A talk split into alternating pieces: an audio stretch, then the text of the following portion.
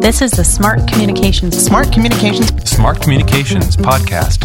Developing the voices, Voices. developing the voices. determine nonprofits. Brought to you by Big Duck. Hey, welcome back to the Smart Communications Podcast. I'm Sarah Durham, and I'm here today with Craig Shelley. Hi, Craig. Hello, Sarah. So, Craig and I know each other because we both have the honor of serving on the Association of Fundraising Professionals New York City chapter board. And Craig, when he's not volunteering for AFP New York, is the managing director of the Orr Group, which provides nonprofits with strategy, fundraising, leadership, and management solutions. They have got offices in New York, DC, and work with some pretty awesome clients. So I invited Craig to join me today because we are both interested in getting real with board communications.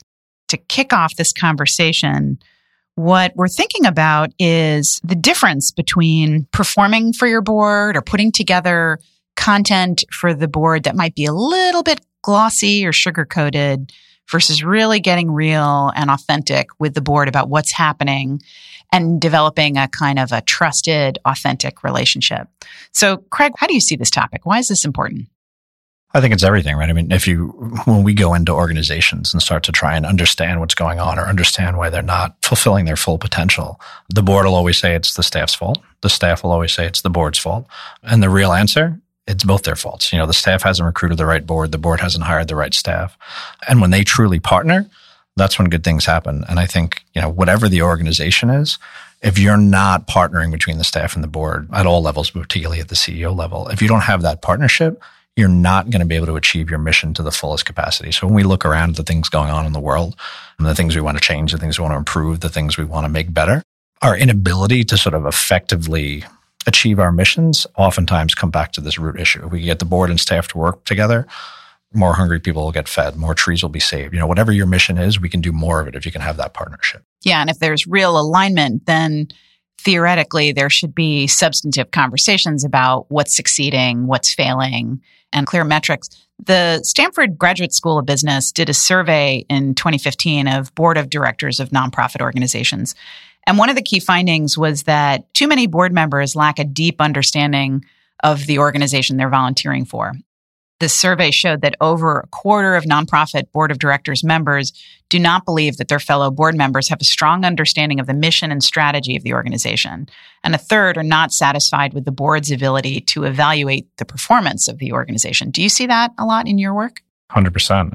And you can see it just by going to a board meeting. Like I can tell you everything I need to know about a board just by going to one of their meetings, right? So they'll be in one of a handful of categories. Either they're a listening board, which is really this performance board, like where the staff comes in, sort of does a big performance, puts on a show, and the board kind of nods and, you know, all the votes are always unanimous and, you know, you've seen it, you know, so that's one type of board. That's probably at one extreme. Then you have the reading board. And I think we've seen these too, where the board members come in and they recognize that they're supposed to own the work or they're supposed to own the strategy of the organization. So they read basically scripts. So that's a different kind of performance, right? That's the board's doing the performance almost for the staff, but the staff is writing the script. And there's no discussion. There's no discussion, right? Everybody reads, everybody kind of nods. And again, you'll mostly see those unanimous votes. Then you have the reporting board, which is probably the most common nowadays. I would say almost 20 years ago when I started, only boards I saw were the, these listening or, or reading boards, but now you'll see more of these reporting boards. So the boards will work off of, you know, kind of bullet points that the staff prepared. And you can tell, like, so they were involved and they understand the work enough that they can kind of riff on it, but they're not fully owning it. And then the last, you know, stage I would say where you're like, okay, you go into these board meetings. It's rare, but you're blown away. And typically they're very high performing organizations is really discussing boards or partnering boards where they really are owning the issues. They're unpacking them. They're, they're diving deep on them and they're having very substantive conversation and making substantive decisions. Oftentimes, you know, with a little give and take and a little compromise and quite a bit of disagreement now and again. As a CEO, and I've, I've been a CEO of a nonprofit before I came to Orr Group, that's the most difficult kind of board to manage, but that's the one that you'll get the best results out of. So you articulated four different types of boards, listening, reading, reporting, and partnering. Are those life cycles? Does every board move through those stages? Or could you, in a younger organization, develop a partnering board early? And what would be the pros and cons? You know, you said a partnering board can be challenging. Unpack that a bit. Yeah, you don't have to go through the stages, right? You don't have to start as one to become another. A lot of it comes down to the culture. A lot of it comes down to how you communicate with the board right from the first day, how you recruit them, the types of people you recruit. So often you'll actually see younger organizations will tend to have more of that discussing or partnering board. And where that can get a little dangerous is, you know, you still have to sort of box out, you know, the board's responsibility is vision, strategy, direction, big decisions. You know, it's not how much toner should we order for the printer this month, right? Like, so you have to kind of have that line. And sometimes when they start discussing, they can go off in that direction. Veering so into to, management versus governance. Exactly. So you have to have either a strong board chair or a strong CEO or preferably both that can kind of keep them focused and say, yeah, we want to dive deep we want to talk about these things. We want your opinion, but we don't need for you to pick the art that hangs in the lobby, that kind of stuff. So, how would you encourage a nonprofit to foster a partnership with the board? And I assume that a lot of that comes down to the CEO relationship, but also other staff people. Like, how can the whole organization develop a more real collaborative partnership with the board? Well, first, I mean, you have to be telling one story, right? What the CEO says to the board has got to be what they say to the staff, has got to be what they say to the public, has got to be what they say to their donors. But to me, it starts with having like a discipline in the cadence in which you communicate to a board, right? It took me a while to figure this out when I was doing this type of work more directly, but it was, you know, every month my board heard from me personally as the CEO three times. When our finances were closed for the month before, I sent those around with detail of like, hey, this is what's happening, very transparent, very honest. You can have your CFO write that, but I'll be honest, as a CEO, I thought it was important for me to understand and be able to articulate what was going on in the financials. So I wanted to do it that way. So that was very dry, very boring. But for the accountants on the board and the people that care about that stuff, that was good. And for everyone, it fostered a sense of ownership of the finances, right? It wasn't the CEO's problem. It was our, these were our books. These were our finances. The second thing, I always like to at least once a month shoot out a quick email with just some piece of good news, right? If you're a nonprofit CEO, you're probably finding joy two or three times a week in your work. Your board members aren't seeing that. You have to sort of off the cuff and authentically share that with them but don't do it every day because that, that'll get a little bit annoying. But so once a month, I always try to make it a point to share a story. I mean, I, I was a CEO for a, a, local Boy Scout council. So it was, you know, I met such and such, you know, kid at camp or I went to this Eagle Court of Honor or whatever it was and just sort of shared that nice feel good story. Kept them tied emotionally and, and again engaged. And then the other thing I would do every month, I'd send out a longer form in two, three page sort of memo that just highlighted all the great things that were going on programmatically, financially, fundraising wise, something good around the office, whatever it was, but made it a point in there to call out the staff members that were responsible, because I also would circulate that out to the staff, which I think is important in terms of telling one story. And also call out board members. And I was very generous in praising board members. So maybe that board member wasn't really all that involved in why we closed that gift, but they were helpful. I was sure to note that. So board members started to see, wow, people are doing things, people are involved. Oddly enough, with those three simple things, you started to see the board really come out and get more engaged. Then there's you got to meet with your board members all the time, regularly. You know, once or twice a year, you should see each one of your board members and really talk. Not with an agenda. You're not selling them anything. You're not asking them a specific question. Just talk about what's on your mind and engage them. So those are the things I think a CEO can do to communicate with their board in a way that leads towards this sort of discussing, partnering, engaged board. I think there's kind of two threads that run through your recommendations here. One is the importance of celebrations or wins because if we're going to deliver bad news, which inevitably we're going to have to do to the board, we have to also deliver good news. We have to put things into the bucket so that when we have to take things out of the bucket, there's something to draw on. But the other is that I think that the kind of candor that you're talking about, particularly in the financial email and in the email that sounds to me almost like a state of the nation or state of the organization on a monthly basis, is that you're building a type of trust or demonstrating your own integrity as a leader. This is one of the things that I've observed with a lot of organizations and experienced actually in the executive director of another board that I serve on, which is that when the CEO or executive director or staff say, you know, this thing is going on and I'm not actually sure how I'm going to manage it, or I'm feeling really good about this part of it, but I'm concerned about that part, or I wish I had done this a little differently. Oftentimes, those kinds of confidences are not shared publicly. They're shared in a one on one, but they are hugely trust building to the board members because what they say to the board member is this is a person who's not afraid to be real about where they're succeeding and where they need help. And that as opposed to a CEO who feels like everything has to be good news I think a sophisticated board member and the kind of board member you're describing who wants to serve on a partnering board understands that it's not all going to be rosy and that the most trustworthy leader for the organization is the one who's not afraid to admit when things aren't rosy. 100%. I worked for some amazing leaders earlier in my career and I learned a ton. But one of the things we had a really bad habit of doing, and I see it now, you know, we work with lots of organizations. We put people inside organizations as CDOs, CEOs, major gift officers. A lot of times you'll see this bottleneck of, we can't tell the board that. And I can't think of very many things that you can't tell the board. And mm-hmm. in fact, as soon as you say you can't tell the board that, that probably means you need to tell them quickly because that's a challenge. You know, you've come across something that's mm, reputationally harmful. But yeah, you have to have that dialogue. And you're right. Every time you tell them the good news, you're putting sort of money in the piggy bank that you're going to be able to withdraw when you have to tell them the bad news but you have to, right? I mean, the board, boards are there. They're on the hook. They're on the line. They want to lead these organizations. They understand things aren't perfect, but yeah, you have to be able to tell them when things aren't going well. If you're going to run out of cash in two months, don't wait till two weeks out to ring that alarm. Right. So candor is how you build trust. We had a situation once on a specific project where we were presenting some work to a board and we had a conversation in advance with the CEO. And she said, I've got a great working relationship with the board what we're going to do is we'll go in and I'm going to tell them exactly what I need. And we walked into this board meeting and she said, look, we hired these pros and here's what we're going to present. Here's what we need your feedback on today. Here's what I don't want your feedback on today. and she really laid it all out in very direct and candid terms in ways that I think many CEOs would hesitate to speak to their board. But this was a board that was a partnering board and they were actually huge business tycoons in this meeting and they loved it because they knew what was expected of them. They trusted her and the meeting went off beautifully because she was very clear that she was running the meeting and what she needed from the board. Now that wouldn't work on every board perhaps, but I think that that's a great example of what can actually emerge in more of a partnership relationship. Definitely. And you don't see that, right? If you have these sort of boards that just listen, when there's a problem, they look at you and they expect you to solve it. And, you know, I think we have lots of talented people running lots of great organizations, but the board members by and large have a whole different skill set that most of us that have spent the majority of our careers in nonprofits don't have.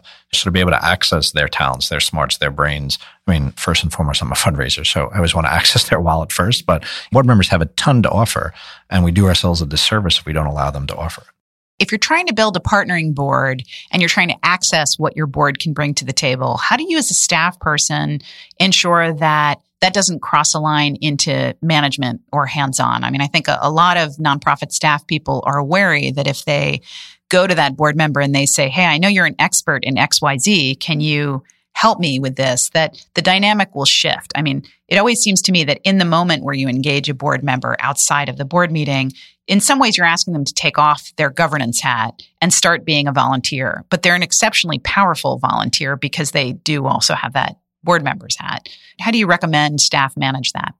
That's a challenge, right? I've always tried to foster relationships between at least the senior staff and the board because I think that that's, you know, really important. But I recognize why there's a little bit of discomfort there. You'll see a lot of times CEOs say, and you know, we work with some now and I respect it, I understand it, where they say, I communicate to the board, you guys don't. So you communicate through me. End of the day, the board is the CEO's boss. One of their main responsibilities is hiring and firing the CEO. So I get it. But you have to hire the right people, have enough trust, have enough faith where you can allow them to have those relationships. So I think if you're working with the board, that has a full picture of what's going on and you've opened up and said, Hey, this is my chief marketing officer. This is my chief development officer, my chief operating officer, whatever it is. And you foster relationships at that level. And it's clear this is sort of the roles and responsibilities of the board members and a staff member can communicate honestly and openly with board members, get their advice, get their input. That's going to be far more effective than again, having this performance or this show. But how do you keep them from crossing the line and, and getting beyond where you want them to play? A lot of that is culture from the top, right? So if you have a board chair that tends to come into the office and, you know, pick out the paint swatches, when you go to your board member who works at an ad firm and ask their opinion about the marketing pieces, they're going to start thinking that they can run the shop, right? So you got to set that tone from the top. The chair, I think, has to be very clear. Like these are the things I'm involved in. These are the things I'm not. These are the things I advise on. These are the things I make decisions on. And then if you have a board chair that does that, that should trickle down. If it doesn't, and you get into one of these situations where a board member starts to step over, if you have that right kind of board chair, they can have that conversation and sort of say, look, you know, we really appreciate your help. You don't need to go that far with that. You know, give them your advice, give them your direction, but we hired them, let them actually implement it. I think it's useful also to really literally use the language of, I'm taking off my hat as a board member and putting on Mhm. my hat as a volunteer when I'm serving in a voluntary capacity. I always try to say that out loud, if not for the staff person, but for me. But also, I think it's important for both of us to remember that when you stop governing and you start volunteering, you work for the staff person. Yeah. The dynamic has shifted and they should be leading the dance, which is still tricky, but certainly important to do. So if staff people like a chief marketing officer have access to the board, how can they help facilitate strong communications and more of a partnership model? What should they do? I think that's very much rooted in telling one story, right? So if you're telling the board and the staff the same story, all they have to do is keep singing from the hymn book that they were already singing from, right? There's no need to be, you know, let me check with Sarah before I talk to the board member and make sure that they know about XYZ. Now, if you have that sort of relationship with your board as an organization where the things are open and transparent, there's really almost nothing that a staff member could get into a conversation with with a board member that would make me uncomfortable. Now, if you know you haven't told the board that you're going to miss your fundraising goals, or you haven't told the board that your biggest annual donor has decided not to renew, or you haven't told the board that the state has closed down your camp, then you have to worry about what the staff is going to say to them. But I, I think again, it's all rooted in telling that same story. And again, more and more people don't think of this, but right, like so their communications team is telling a story on social media with their mass emails and their newsletters, whatever it is, and then the CEO is managing and telling a story to the board. You might not think of your average board member as somebody that's out there on Facebook and Twitter following your organization, but I'd bet you good money that they are. So they're hearing both of those stories. If those are not the same story, you're going to have some explaining to do, right? So you have to have the same story. Your organization, the Orr Group, has a lot of people in different organizations doing interim or foundational development director jobs and things like that. So you see firsthand in a lot of organizations how other board members communicate with staff and staff communicate with board.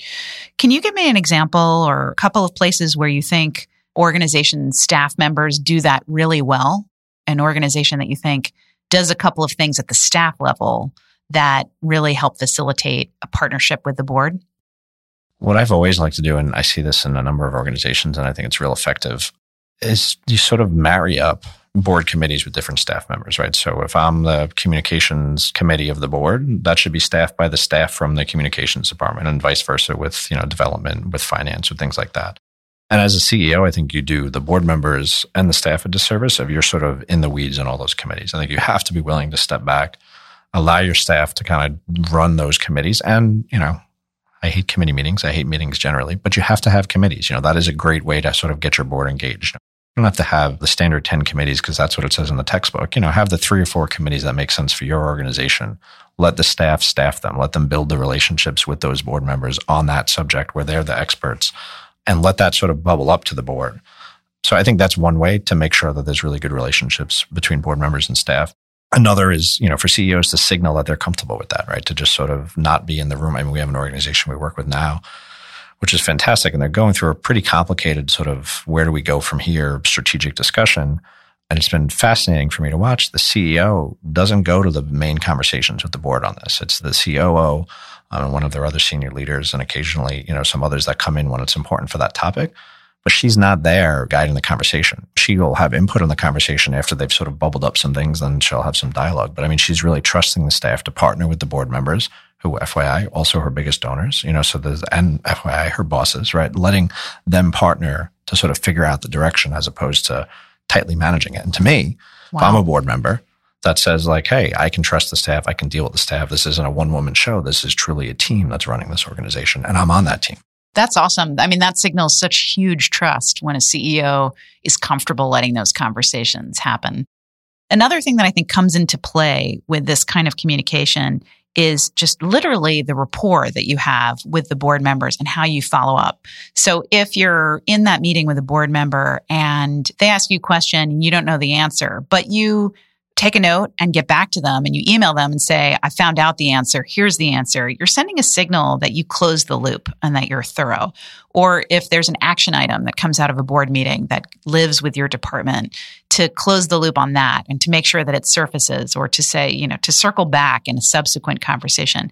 I often find that those very little types of tight follow through and kind of good manners communications actually also have a transformative effect less so perhaps for the CEO, but more so for communication staff or other staff people because it signals that they're capturing the details, listening carefully, and following up. Oh, 100%. And I think you wouldn't just say this for board members. I'd say it for, you know, any donor, any stakeholder. I'd probably say it for any person. But right, if I have a conversation with you and I say I'm going to do something, you better do it. Right. And like that's obviously, I think that goes for anybody, but it particularly goes for board members. And when you close that loop, you know, if you close it in an email, you know, copy the CEO just so they kind of see they know that the loop is closed. And I would also tell you as a CEO, I never had any issues with my staff talking to the board, but I did like to kind of be in the loop on it. You know, I'd like to sort of see the emails. I liked if you saw me in the hall for you to mention, Hey, I just spoke to such and such, because that allows me to sort of provide the freedom to the staff to do that and know I'm not going to get blindsided of like, Oh, I was just speaking to such and such and they told me X, Y, Z. I don't mind that they know X, Y, Z, but I probably want to know that they know X, Y, Z, right? Great. Craig Shelley, thank you for joining me. Thank you. This is the Smart Communications Podcast, developing the voices of determined nonprofits, brought to you by Big Duck. Big Duck is an agency that puts smart communications in the hands of nonprofits. We help our nonprofit clients develop strong brands, strong campaigns, and strong teams that advance their missions and achieve their goals. Connect with us at bigducknyc.com.